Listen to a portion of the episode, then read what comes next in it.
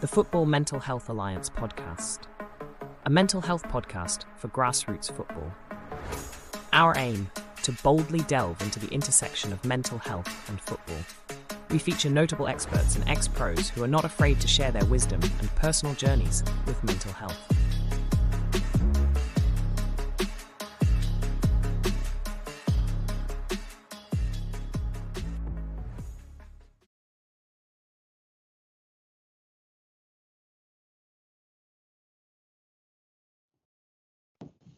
Good evening, everyone. Thank you all for attending this. We really, really, really appreciate it. The uh, sorry, I'm just admitting everyone. There's people coming into the lobby now. Thank you so much for your interest in this webinar. Uh, myself and Martin really, really honoured and proud that so many people have have, have shown interest in this and, and got involved with what we're trying to do here. So thank you so much. We understand, you know, how important everyone's time is so thanks again so much. We are so, so happy to have everyone here. There is a chat facility going on. So if you've anything you'd like to, any questions you'd like to ask, anything you'd like to comment on, Martin will, you know, can answer can answer the chat questions at the end. Um, sorry if, if I feel distracted, but I'm just trying to admit all the people that are coming into this. There's quite a few now at the minute. So um, yeah, so thank you so much. Really appreciate it. Um, you know what, what, what we're trying to do is is raise the awareness of, of mental health in football and use football to open discussions around mental health. Um, for us tonight to have martin speaking we, we're so proud to have a uh, one of the leading uk's leading you know experts on mental health the lived mental health experience. Martin's story is is powerful it's poignant and and, and it will make us all think about maybe what we can do moving forward with with our teams, our staff, our colleagues, our friends, our family. So yeah, I will hand over to Martin. I will continue to let people into the to the meeting as they're, they're coming in in droves now. Um, so again, thank you so much for attending, and uh, over to you, Martin.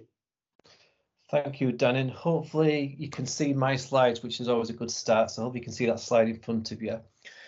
Uh, first of all, thank you, Dan, for inviting me along today. Uh, I suppose I probably want to start off a little bit about, I suppose, a warning message right at the very front of this presentation. So I've got to talking for about four to five minutes, but I'm going to be talking about suicidal ideation and my own personal mental health journey. So if there's anybody on the call who finds that difficult, then please, please, you know, don't you, you need to put your cameras on. You know, if you want to take that time away, then that is absolutely fine. Because I'm also going to be showing a video as well, which touches on uh, that particular subject. So my name is Martin Roberts. I'm uh, founder of Keeping Mind Limited, but I'm also actually the mental health lead within uh, Lloyd's Banking Group. And I'm going to be talking for the next four to five minutes about my own personal journey, but it's probably more than that. And for me, it's not about my journey. It's more about what I put in place to get me through the other side. And hopefully by the end of this evening, you'll be able to take away maybe some of those hints, tips, techniques that maybe help support yourself, people within your club, or even friends and family. But it's got to be uncomfortable. But I'm also a great believer that to become comfortable, we have to first become uncomfortable. And it may be uncomfortable this next 45 minutes or so, but hopefully by the end of tonight, if it gives people that permission to do the most two important things anybody can ever do, and that's two steps, three words, I need help, then hopefully then we've served a purpose this evening. The greatest glory in living lies not in never falling, but rising every time we fall. And that's a famous quote by the famous man, uh, Nelson Mandela. And I fell many, many years ago. And we may have people on this call tonight who have fallen, not literally, but hypothetically fallen with their own mental health, their physical health, or even those their emotional well-being. But I'm a great believer that sometimes we don't realise the amount of resilience that we have or the amount of resilience that we can learn from these, those challenging periods. And the last two and two and what bit years have been challenging on a number of many different fronts. And I'm a great believer that now we don't live in this perfect world that we probably thought we lived in pre-pandemic. And I'll touch around some of that perfectionism and I'll also touch around how perfectionism can actually be inhibiting to our uh, personal lives or even our professional lives. And that could be in our careers, but it's all called that perfectionism. Can be on the football pitch, it can be within clubs, it can be within societies. That we always strive to be that perfect individual. So a bit about me. So I'm born in Halifax, uh, West Yorkshire. Uh, the picture there on the top left hand corner in the uh, shorts is me, which is a horrendous picture. Married, two children, got a 27 year old and a 17 year old. And football's been part and parcel of our life for many, many, many years. I never went to university. I mean, probably didn't. I wasn't academically minded, I suppose, to go to university. Me, I was brought up in a working class family. Football, you know, second school. That was for me. That was my life to a certain extent at a young age. And then I went to into inshore banking. And I suppose 1989, when I was making those career choices, I think it was always said insurance or banking were the right places to go. So worked at Halifax, then Lloyds Banking Group, and I've been there 30 odd years. In the last five years, I've been doing the mental health lead role. And for me, that is the most important, best job I've, I've ever had. And I'll explain how that all came about uh, in a few moments. And now my role is not just within as a mental health lead in LBG, but I now go out to do talks to schools, organisations, just like we're doing tonight. And I show my vulnerability and I show, I suppose, a bit of authenticity that I have personal lived experience, and I've not got that from a textbook or from reading loads of books. I've been there. I've been at the very bottom of that ladder. And why? Because I put on many, many masks of pretense. I, I hid away from, I suppose, what was happening in, in my life. And I'll show in a few moments to how that really was detrimental to my personal life, absolutely, but also my professional life as well. And that picture then top uh, right hand corner, that's a picture of me which I didn't know was taken at time, and that was at Hillsborough, uh, which obviously I'll share that story in a few moments and how that event and a number of other events then came to well came crashing down around me uh, one morning in the summer of 2017. You, you might think, why on earth is there a pair of brown shoes on that slide in front of you? And by chance, I've actually got those same shoes here today. And whenever I do a talk or presentation, I wear these same shoes. And I'm going to talk about my own personal story, where it began. And I also I start from a position that we have all got a story to tell. I don't care who we are, we all have a story to tell. And I'm not here to give you my sub story because we all go through storms in our lives and we're going through a lot of storms right now.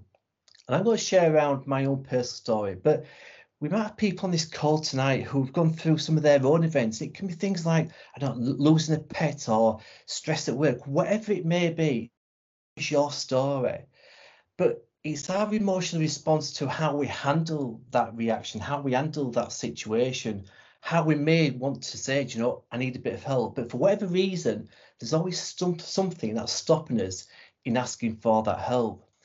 So I'm going to talk about my personal journey. So we're going to talk a few months about that suicide ideation.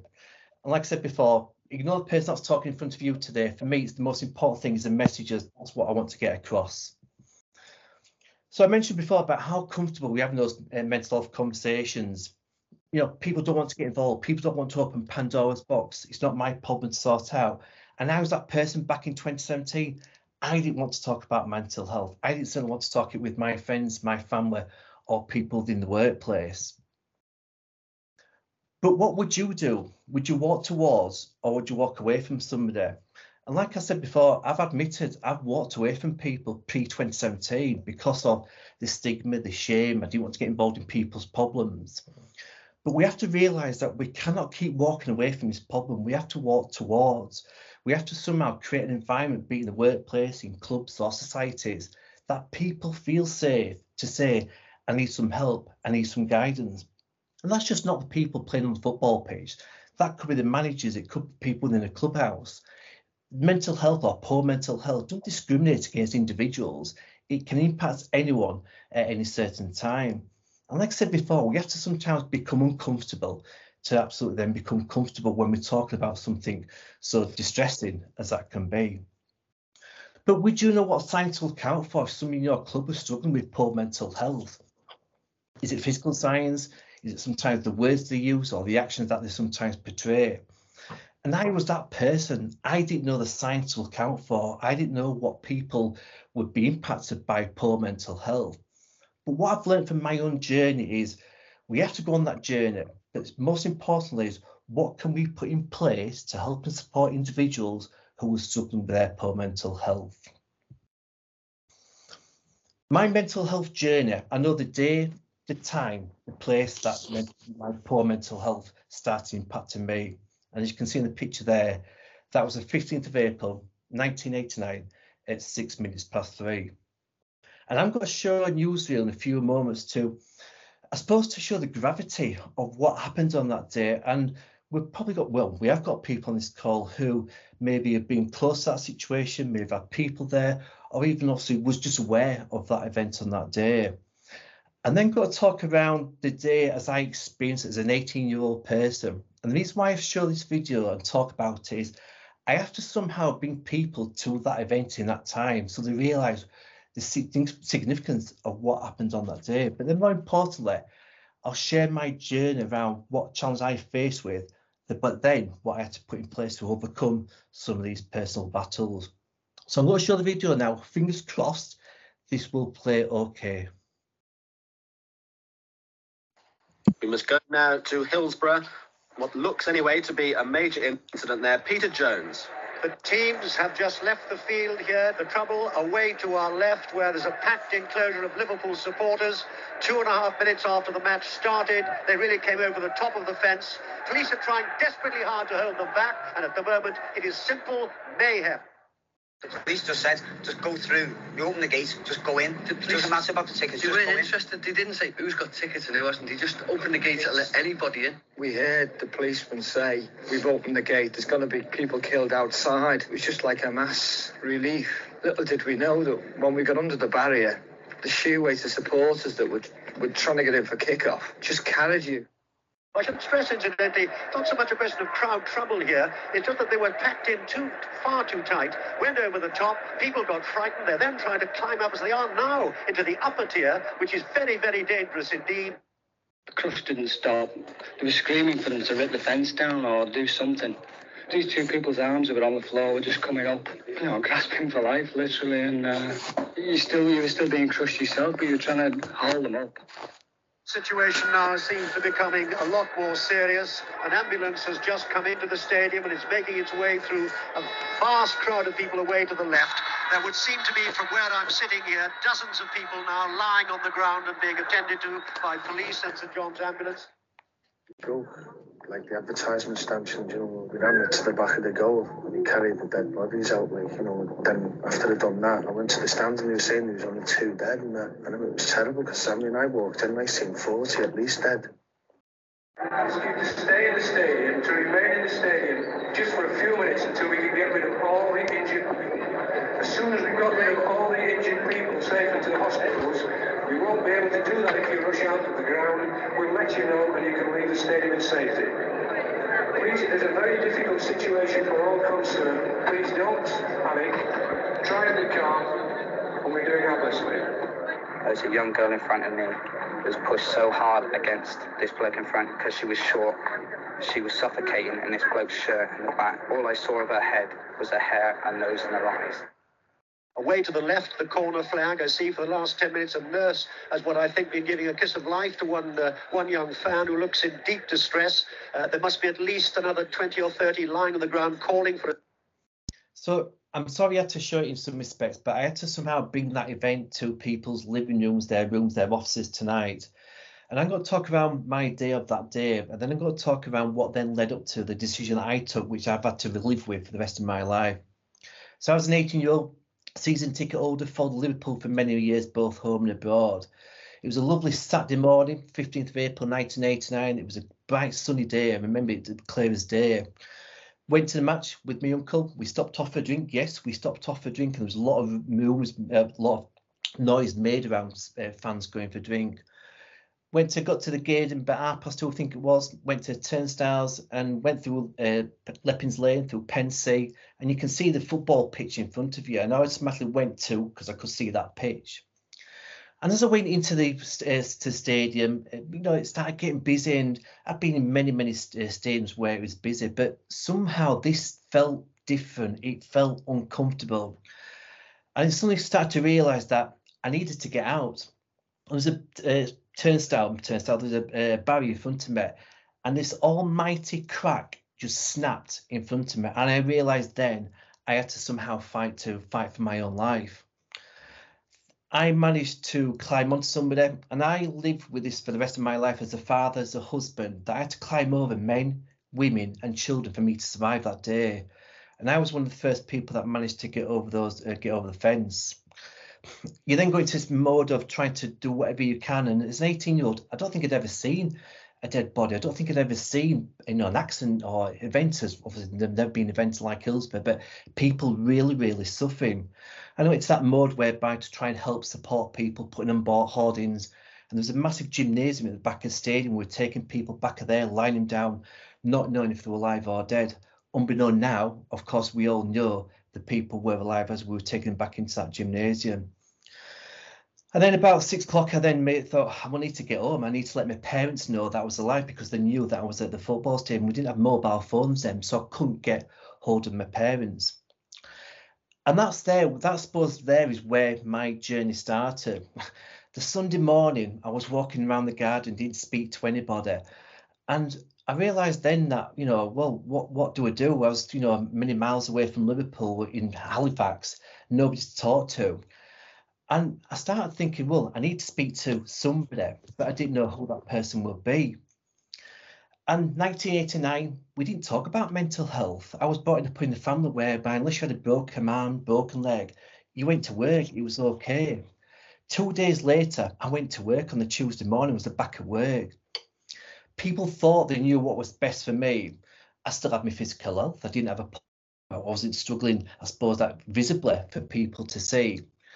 But that's the way, the attitude we were brought up in back in 18, 1989. Of course, mental health was there, poor mental health was there, but we certainly didn't talk about in my family or even in society in general. And I suppose I was probably ashamed, I suppose, of what people were saying, what the press was saying, the magnitude of the event. And I got questions from myself, from other people when I went to workplace. Did you see what what they write in the paper? I mean, for Christ's sake, you know, no, it did not happen. And I felt very alone. Well, I suppose no, I'll rephrase that. Sorry, I chose to be alone. I felt comfortable in my own, I suppose, in my own company. But then it went through a period whereby, you know, you start going through your life, the obviously the inquiries, etc. And I had to somehow, I suppose, put it back in my mind. I will, ne- I will never go from my mind, but somehow put it back in my mind and try to somehow get on with my life as difficult as that could be. And I found that I started isolating myself from friends and family. And during a period of time, many years you go through, you get, you, know, you have your children, you get married, etc. I started to throw myself into work. And for many, many years, Hillsborough's always got to be there, it always will, will be there. I somehow had to somehow put that to one side.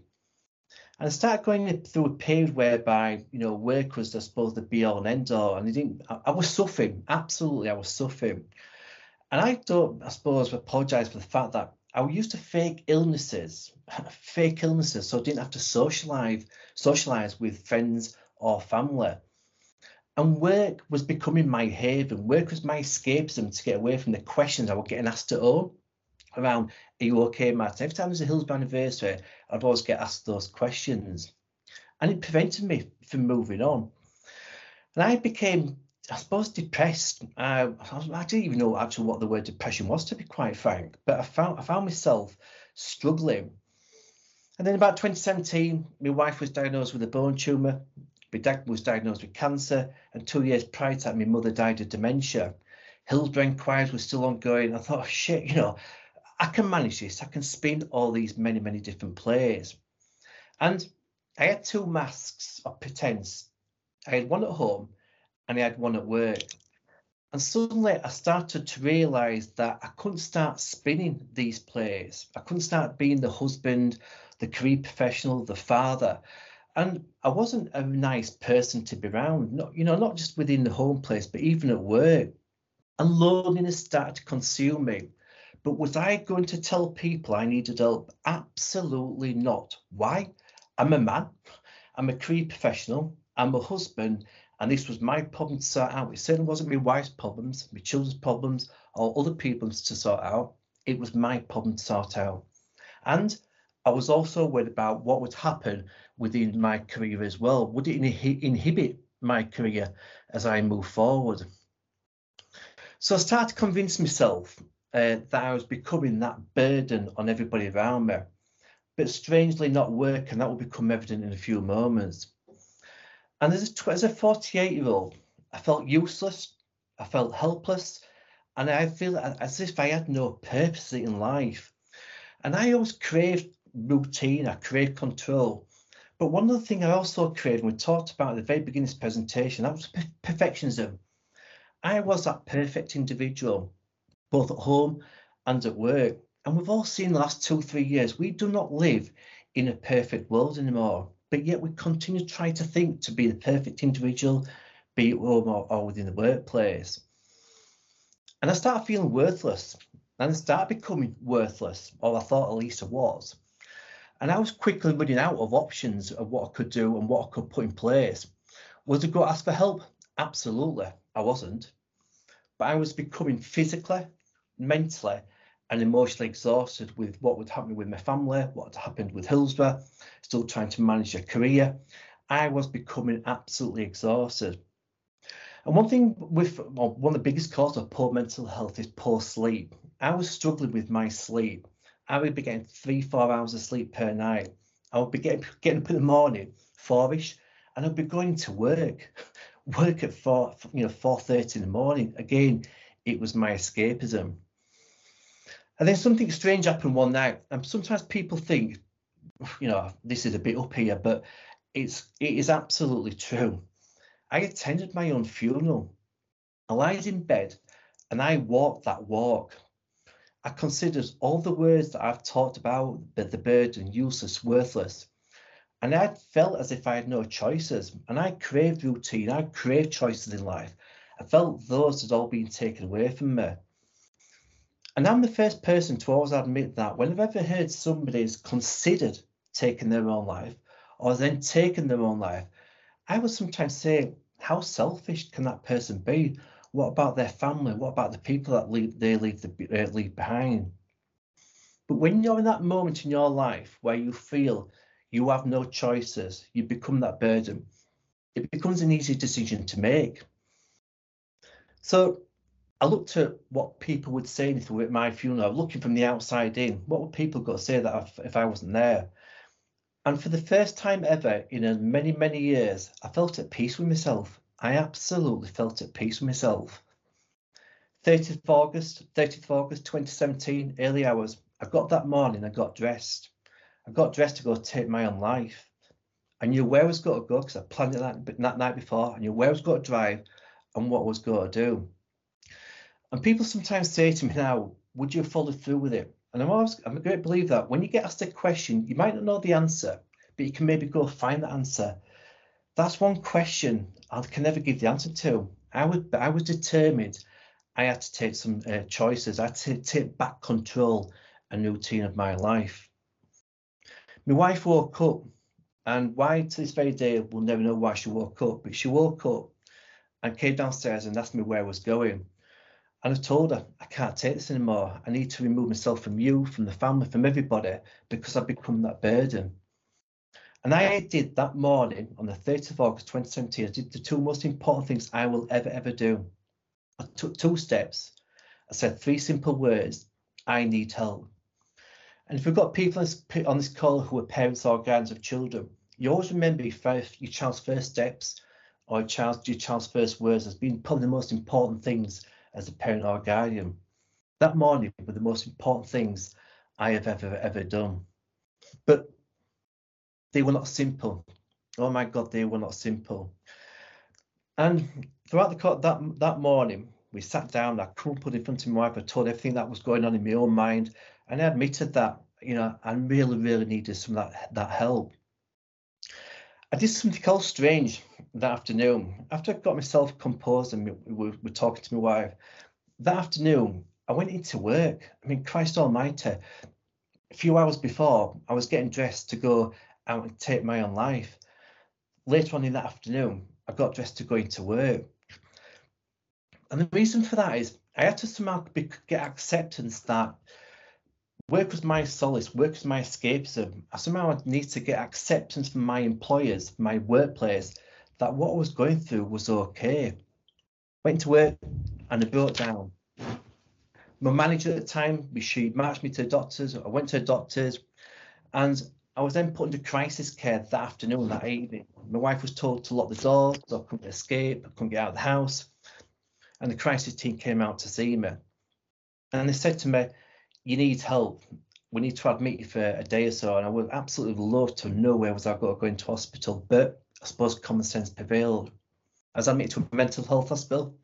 The same mental health hospital I drive past day in, day out. And I've always used to say to myself, P August 2017, I wonder what type of person goes in there. Psychotic people, nutters, OCD, mad people. Yeah, I've absolutely used those words. And ironically now, I found myself sat on a bed, mesh on windows, no rails, no mirrors, on a really, really basic, uh, basic ward. Placed on suicide watch, even going to the garden there, I had somebody with me. First few days was hard, and I started thinking, I can't cope with this. I made a further attempt on my life whilst in that mental health hospital. And then I did the third most important thing I probably have ever done. I started to make choices. I put hypothetically put my hand out for help and I made choice two choices. I could either carry on the way that I was going, and that was certainly wouldn't end, end favourably, or I could be accepting of all the help and the support that was available. And for the first time in many, many, many years, I started to be kind to myself. A 48 year old career professional, a man, a husband, a father, was got to put himself first. I've got to start to be kind to myself. So I went through all the medication with all inclusive. I had CBT, EMDR, uh, psych- psychiatrist treatment, and I was eventually, eventually diagnosed with post traumatic PTSD or post traumatic stress disorder as a result of Hillsborough because I've not faced into it. I've, I've put it away, and obviously what had happened uh, with with family, etc.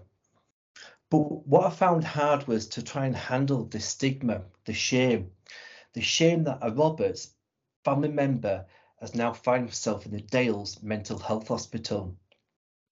But I had to somehow overcome that stigma, overcome that label for me to move on. And I talk about the brown shoes. When I was in that mental health hospital, my wife threw away all the clothes that I wore that morning, except for the shoes that I wore. Why we'll never know. And for me, they are the most important personal possession I now have. Why?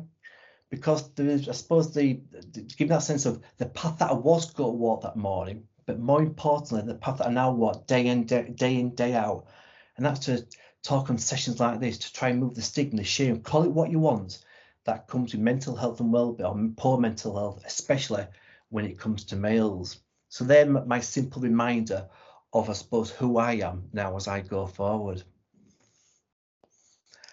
I can't change the past. Of course, I would love to have changed the past to a certain extent. I can't.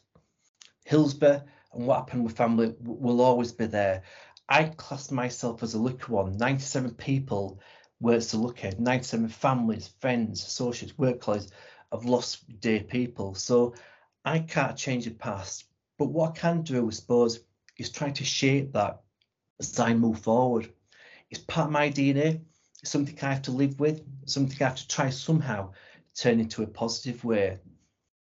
I regularly drive past the place where I was going to, going to end it all with, and sometimes my wife might be sat next to me, and I always get this sense of a looking at me. I know she's dying to say certain things or say something, and there's that trust element that will always be there from the challenges or the personal journey that I went on to. So that's the journey where I ended up with my poor mental health.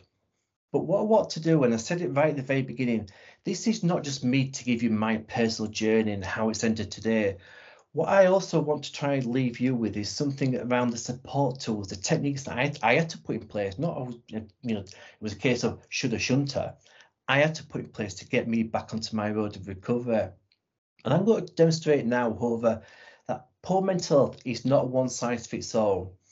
Yes, we have training uh, training booklets. We can go on course. We can get those certificates. But poor mental health is not one size fits all. We cannot write a manual to, you know, around what people should do to support people's well-being. It's how we approach. It's how we approach. It's how we create a safe psychological environment that people in football clubs can say, "I'm struggling. I need a bit of help," without the fear of a label being stuck to them, without the fear of that stigma, without fear of what other people are thinking. I'm going to show now around what did I put in place to support my well-being as I went through that particular journey. But how can we get beyond fine? And I will never ever apologize for the fact that a well-being conversation, embarking on a well-being conversation, discussing, having that conversation with somebody might not be life-changing for a person. It can absolutely be life-saving for them.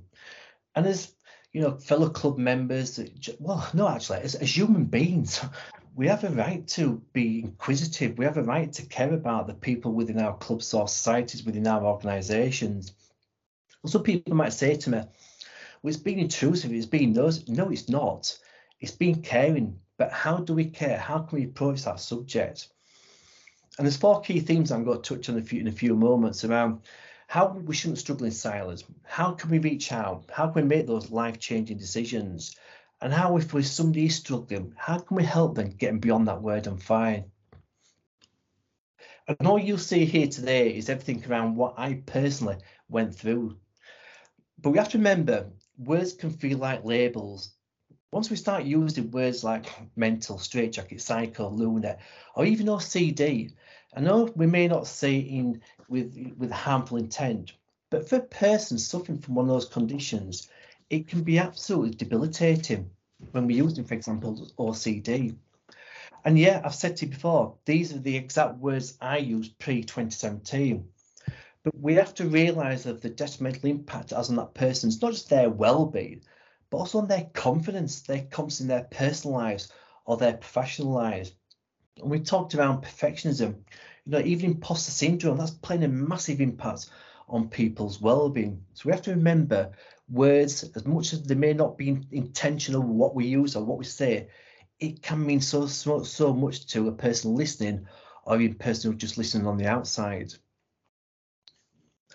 A well-being conversation though how can we engage in that conversation? How can we create an environment in a club a society an organization or even in the household this is not just restricted to football clubs or within a company or organization this is all about creating that environment within the household as well. And there's four areas that got me through and got me onto that road to recover. And that's around when having that conversation it's around being empathetic. It's visualizing what it would be like to walk in that person's shoes. If we know somebody's struggling, how can we put ourselves in that position, even if it's for 10 seconds, a minute? Can we visualize what it is like to walk in that person's uh, shoes? And empathy is not sympathy. Absolutely not. Empathy is not sympathy. Empathy is feeling with that person. It's feeling what they're going through. Just as my line manager went through with me and my family gone through with me, it's absolutely feeling with that individual. And it's using simple words, hey, I'm on your side. And I'm going to touch on a few moments around the importance of that conversation, how to try find those right words. Because I know how difficult it can be to engage in a conversation. And sometimes there's that fear of what do I say? How do I even approach that subject? I'm frightened of what they're going to tell me.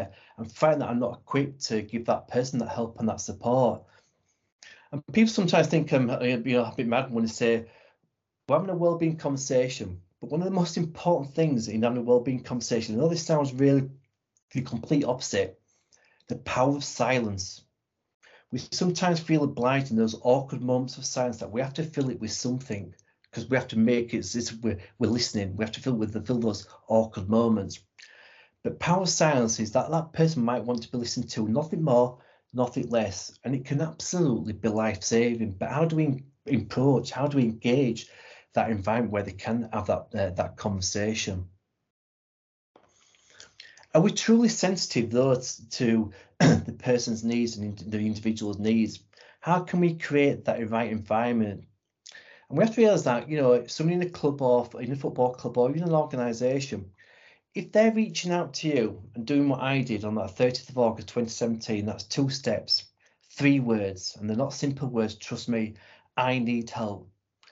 Are we creating that right environment that we can then give them that help? Are we even creating that right environment that they're able to do the two steps and say those three words? But when we're listening to their challenges, are we listening without assuming? Because sometimes I think we we have this great gift of we think we have the answers to everything. And sometimes we'll put say things or put things in place because we assume that's what they need. But is that what they really need? And I keep going back to the COVID and pandemic. We're in a totally different world to where we were pre-March 2020. And sometimes we go through life and assuming that certain individuals need certain things to help their mental wealth and well, mental health and well-being. But sometimes we have to do the most powerful thing we can ever do, and it absolutely costs nothing. It's free. That's listen and have a conversation. And don't be afraid of that silence. It can be so, so powerful. I think sometimes we get hung up on I need to help and support individuals within club or society. It's got to take me weeks to get things in place. No, it doesn't. This can take absolutely seconds and minutes. And like I said before, it's not life changing. For some people, it can absolutely be life saving. But we have to be genuine. We have to be genuine in the help and support that we're going to give. And an authentic life begins first with getting honest with yourself and it's showing one's own vulnerability. Started off on this journey, I realised that once I set this train running, there's no stopping. People will know the challenge that I went through personally in work and outside of work. But sometimes we have to be honest with ourselves. We have to show that vulnerability. We have to suppose show that authenticity that it's not out of a textbook what I've gone through. I've not written, written it. It's where I found myself. And it's sometimes we have to take that interest in people, not within what they do in their personal lives or their professional lives, let's create something around them. And I think just seeing the comment there around, you know, this safe space, we should be able to create that safe space home and at work. We need to create the environment where they can find that place to say the most goddamn the hardest words ever, you know, I need help. And to say and to come back to them and say, that's absolutely fine. I'm listening to you because for that one minute, I'm going to walk in your shoes. I'm going to feel what it's like, what you're going through. I'm going to show that you genuinely care. But not to be non judgmental. No two people, uh, even twins, are biologically not the same. And sometimes what we see on the outside it may not be an accurate reflection of what that person's suffering on the inside. And I think, you know, in football now, we again, we want the best from our players, absolutely. But at what cost? Are they really struggling inside? Do we know how they're struggling? Is there certain telltale signs? Because we've talked about the conversation, but we can also understand sometimes that we may notice patterns in their their maybe their physical behavior, some of their attributes or things that they say or they come out with that. Do you know what? It just doesn't feel right. And sometimes we have to go with our gut instinct.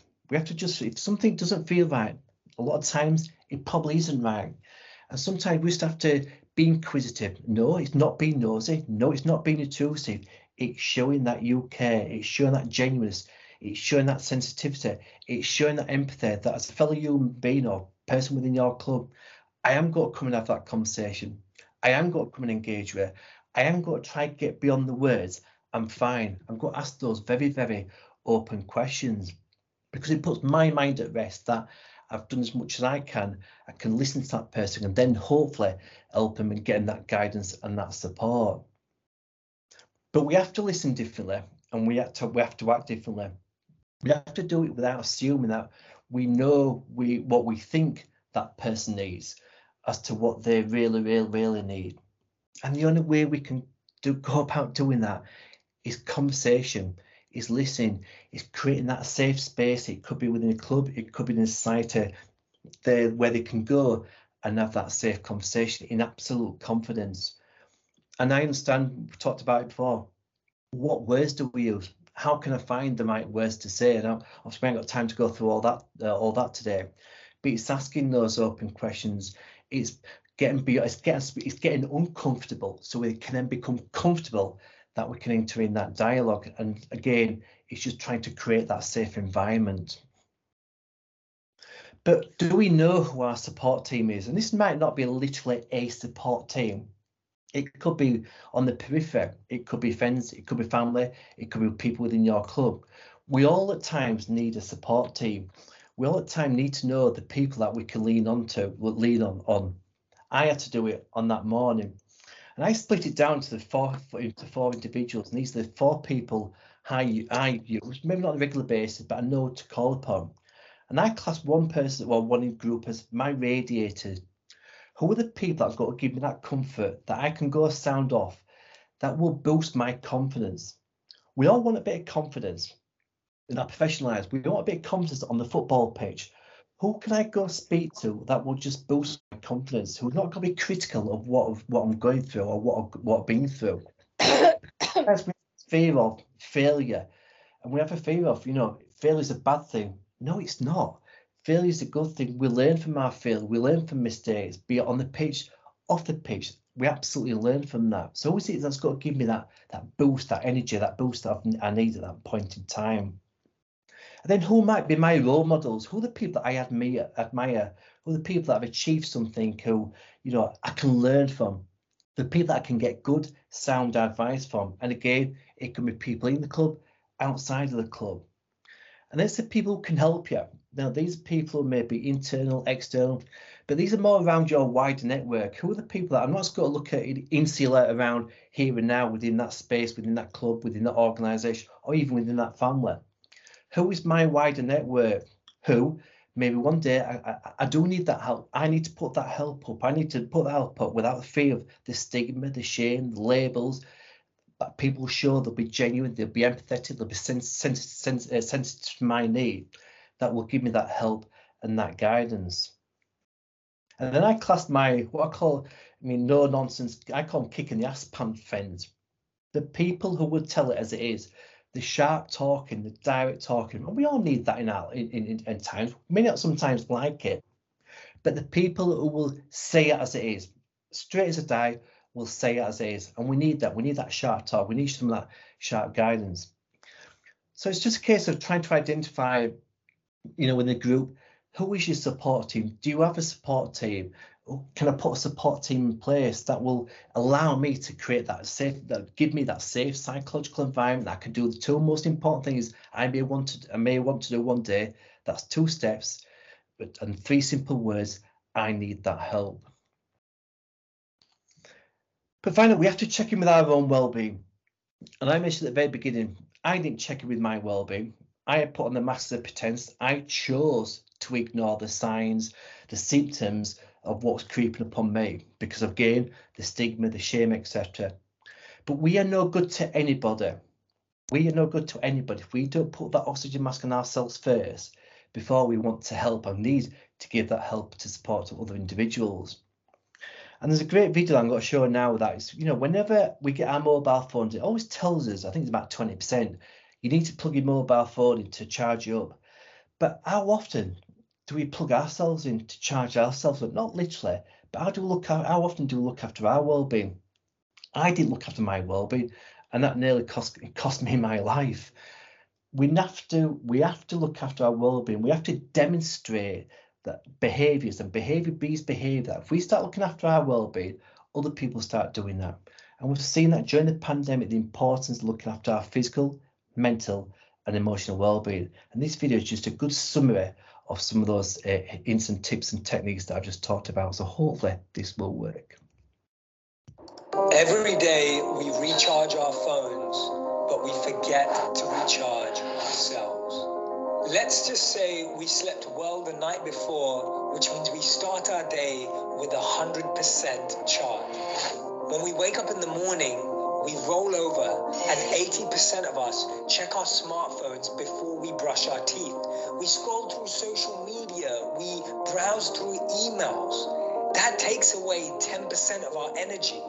Let's say we now have 90% charge left. We then commute to work. We spend our day in the office, in meetings, interacting with colleagues, finishing off projects and assignments we now have 40% charge left. On the way home, we commute through traffic or on the train, and that takes away another, let's say 10%. We now have 30% charge left.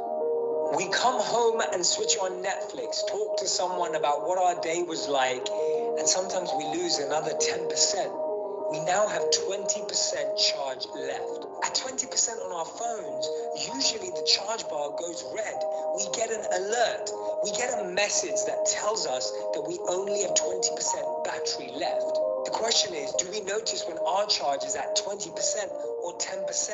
There are always signs from our bodies, our brains, our minds. But are we tuned in? One of the best things we can do to recharge is to exercise. The hardest part of any workout is actually the 15 minutes leading up to it. We come up with 15 reasons why we don't want to sweat and we change our mind 15 different times. CNN reports that when you work out, your brain creates more serotonin, which sends messages to your nervous system of happiness and well-being. Working out for 30 to 40 minutes every day can recharge our battery by 20%. Meditation is an incredible way to recharge our batteries. Exactly what the gym does for the body, meditation can do for the mind. Meditation gives us downtime, physically, mentally, emotionally, and spiritually. Meditation also directly impacts your entire nervous system by reducing your body's productions of stress-related chemicals such as cortisol. Meditation is a great way to recharge and can take you back up 20%. We've all heard about incredible morning routines, but the one thing that can make a huge difference to your recharge is your evening routine. 35% of us are not getting the recommended seven hours of sleep per night. Remember, every body and mind is different. Make sure you find the amount of time you need to get that serious battery recharge. And the 75 year study by Harvard found that beyond anything, the real sense check for happiness and meaning in life was relationships, connections, interactions with depth that are fulfilling and full of joy. Making time for deep, meaningful interactions every day can give the recharge our battery seriously needs. What if we've recharged ourselves as much as we recharge our phones. Because if we don't, we'll end up like one of our phones in the bottom of some drawer in our home. I'm just seeing the comment around people, you know, how can you spot that it's creeping up? Is that we need to reach out? Sometimes we don't always need, we can't always spot that, but people around us might be able to spot that. That's why, again, create that safe psychological environment. And I'm not saying here we have to be doing loads of meditation or go to gym and be, you know, match, you know, male, male athletes and etc. Bodybuilders. Absolutely not. It's just sometimes doing what the most important thing we can do. I didn't do it, and that's be kind to ourselves. Just realizing parts of our own mental, physical, and emotional well-being. So hopefully you found that useful. Apologies for the, ten- the technical difficulties we had at the beginning, but again, that's life. We don't live in a perfect world anymore, and obviously that's proved it tonight. But hopefully, being able to take away something from this talk over the last uh, 60 minutes or so. But thank you, and thank you, Danny, as well for the invite.